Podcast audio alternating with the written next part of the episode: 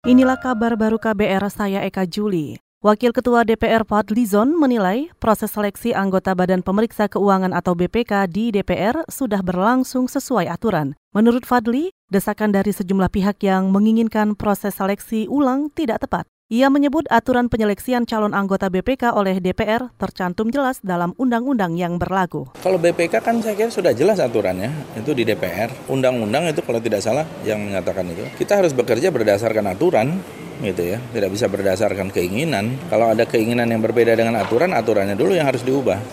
Wakil Ketua DPR Fadlizon juga menambahkan dorongan pelibatan ahli dalam proses seleksi anggota BPK juga harus dilaksanakan sesuai dengan aturan yang jelas ia menyayangkan sejumlah pihak yang menginginkan hal itu tanpa melihatnya aturan terlebih dahulu. Saudara, Komisi Pemberantasan Korupsi atau KPK hari ini menjadwalkan pemeriksaan saksi untuk kasus suap penanganan perkara di Kejaksaan Tinggi DKI Jakarta. Selengkapnya kita simak laporan jurnalis KBR Mutia Kusuma langsung dari gedung KPK Jakarta. Saudara, hari ini Komisi Pemberantasan Korupsi atau KPK menjadwalkan pemeriksaan terhadap Direktur Operasional Hotel Pandaranan Adi Andrianto ia diperiksa sebagai saksi untuk tersangka bekas asisten bidang tindak pidana umum Kejaksaan Tinggi DKI Jakarta Agus Binoto.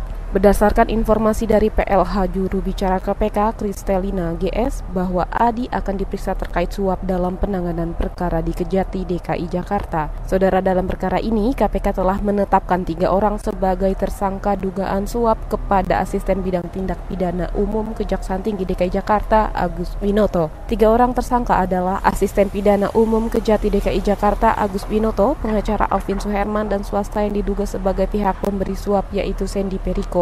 Agus diduga menerima suap sekitar 200 juta rupiah dari Periko. Suap diberikan melalui perantara yaitu pengacara Periko bernama Alvin. Uang itu diserahkan Agus melalui kasupsi penuntutan Kejaksaan Tinggi DKI Jakarta Yadi Herdianto dari Gedung Merah Putih KPK Mutia Kusuma Wardani untuk KBR. Kementerian Komunikasi dan Informatika akan mengkaji ulang keinginan Komisi Penyiaran Indonesia atau KPI yang ingin mengawasi media digital seperti Netflix dan YouTube. Menkominfo Rudiantara mengaku belum yakin apakah nanti akan memberi kewenangan pengawasan itu kepada KPI atau tidak. Rudiantara mengaku belum ada perbincangan antara kementeriannya dengan KPI. Kita kan kita kan belum diputuskan. Siapa yang memutuskan itu? Itu kan hanya pemikiran dari KPI untuk melakukan itu.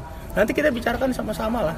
Ya artinya begini, kita harus lihat juga kedudukan hukumnya seperti jangan sampai nanti pada saat pelaksanaannya malah tidak berdasarkan hukum gitu loh. Menkominfo Rudiantara menambahkan harus ada dasar hukum yang jelas untuk memberikan izin atas keinginan Komisi Penyiaran Indonesia melakukan pengawasan media digital. Meski begitu, Rudiantara mencontohkan Netflix yang merupakan televisi streaming berbayar akan sulit untuk melakukan pengawasan berupa proses sensor karena hal itu justru akan bersinggungan dengan wewenang lembaga sensor.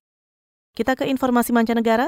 Penyerbuan kompleks Masjid Al-Aqsa di Yerusalem oleh pasukan pendudukan Israel pada pagi Idul Adha kemarin merupakan bentuk rancangan agresi kejam untuk menyulut ketegangan politik dan agama di seluruh Palestina. Hanan Asrawi, anggota Komite Eksekutif Organisasi Pembebasan Palestina, mengutuk agresi tercela dan berbahaya itu, sekaligus menuding lembaga politik Israel sepenuhnya bertanggung jawab atas konsekuensi besarnya. Hanan juga menyerukan masyarakat internasional menghadapi perbuatan agresif Israel itu dan turun tangan menghentikan kerusakan lebih jauh di Yerusalem. Saudara demikian kabar baru, saya Eka Juli.